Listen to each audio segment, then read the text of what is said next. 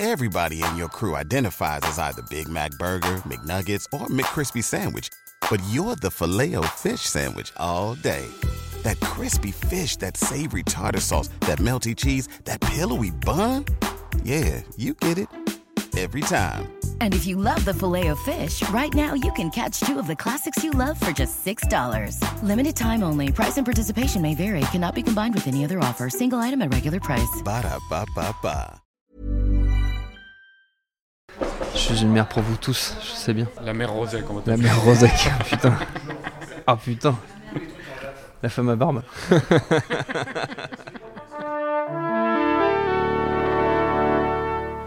Bonjour. C'est moi Orson Welles. J'aime pas trop les voleurs et les fils de pute.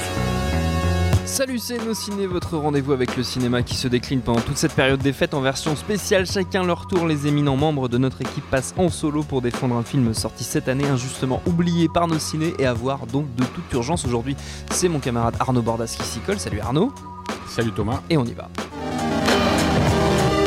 Monde de merde. Pourquoi il a dit ça? C'est ce que je veux savoir. Et ta sélection à toi Arnaud, c'est Sifog de Shim Sung Bo, Ah, produit c'est pas, et c'est écrit. pas Mad Max?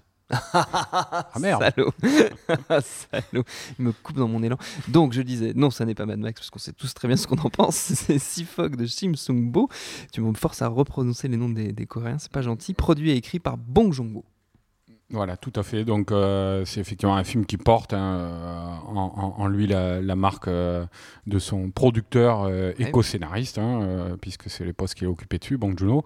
Euh, le réalisateur, donc euh, Shim Sung-bo, c'est euh, en fait, on le connaissait jusque-là, c'est son premier film en tant que réalisateur, mais on le connaissait pour avoir euh, coécrit le, le formidable euh, script du formidable Memories of Murder hein, de, de Bong fait. Joon-ho.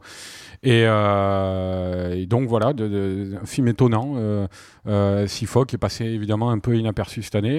Il, est, il est sorti en DVD, en Blu-ray hein, chez Wildside, je crois. Donc voyez-le parce que c'est quelque chose de formidable. C'est, c'est, c'est en fait l'histoire d'une. Ça se passe en, en 98, euh, après la, la- juste, juste après la, la crise euh, qu'a, connue euh, l'Asie à cette époque-là. Et c'est une bande de, pêcheurs euh, coréens euh, qui n'arrivent plus à, vivre de leur métier et qui donc font des extras en faisant passer des migrants clandestins à bord de leur bateau. Euh, donc voilà, ça c'est le point de départ. Alors évidemment, euh, je parle de la crise, on parle des migrants. Alors c'est un, film qui aurait pu euh, rapidement verser dans le, le film engagé à thèse sur les phénomènes de société, de notre société actuelle. hein. C'est un film évidemment qui est d'une actualité brûlante avec ce qui s'est passé sur Bien les sûr. migrants après sa sortie. hein. Mais, mais ce qui est formidable, c'est évidemment que Shim Sung-bo et Bong Joon-ho ont soigneusement évité de, de- de verser là-dedans. Et ils ont fait un vrai film de genre, euh, qui est un film qui commence euh, avec une, une, observation euh, de la vie quotidienne de ces pêcheurs qui est, qui est assez pointue et assez ironique en même temps, pleine d'humour, d'humanité. On voit par exemple le, le- le- le capitaine du bateau, qui est un personnage formidable, euh, qui, euh, qui a une vie à terre qui, est- qui est que- totalement euh, catastrophique. Avec, il arrive, en, en- il surprend sa femme en plein débat avec son amant. on voit qu'il tente pas grand chose, quoi. Il a l'air totalement dépassé par les événements. Et, et j'adore ce personnage parce que c'est un personnage qui va se, se construire de manière mythologique au fur et à mesure de- du film, qui est un, personnage qu'on qu'on perçoit comme quelqu'un qui vit pour son métier, qui vit pour son bateau, euh, et qui peu à peu euh, va devenir une sorte de de bad guy, mais euh, de bad guy mythologique. Moi, je trouve qu'il évoque carrément le capitaine Ahab de Moby Dick, et, et je trouve même que le film, c'est pas trop étonnant de la part des auteurs du film, mais c'est un film qui, dans son final, évoque de manière très surprenante les dents de la mer. Euh, où euh, donc il n'y a plus de monstres, enfin le, le requin est remplacé par des hommes. Ouais. C'est- enfin, je veux pas spoiler, hein, mais c'est évident. hein. Il y, a, il y a un plan notamment à la fin avec le capitaine, quoi, qui est qui est euh, qui est très frappant là-dessus.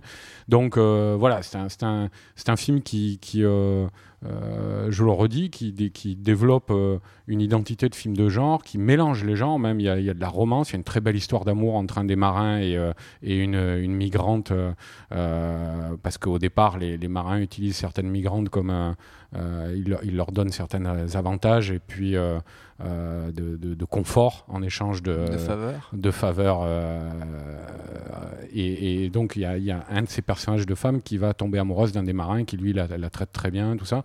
Donc euh, voilà, c'est un film qui, qui est étonnant aussi dans sa confection, je pense, parce que c'est un, un film quasiment entièrement tourné en studio. Euh, ils ont, euh, il y, y, a une sorte de brouillard qui baigne tout le film et qui fait qu'ils ont pu tourner dans un bassin. Euh, du coup, ça donne une, impression d'intimité et de claustrophobie à pas mal de scènes. et on vit vraiment avec ces marins et ces immigrés clandestins au jour le jour dans cette situation très difficile. Moi, ça m'a évoqué même euh, dans la, manière euh, euh, graduelle qu'a le film d'accéder à une sorte d'imagerie très iconique de plus en plus jusqu'au final dont je parlais.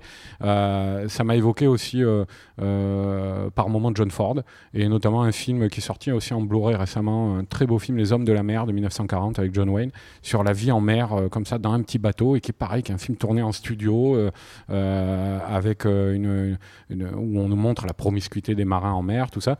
Donc, euh, donc voilà, ouais, c'est euh, un film qui aurait pu, euh, dans le contexte actuel, être quelque chose d'assez insignifiant.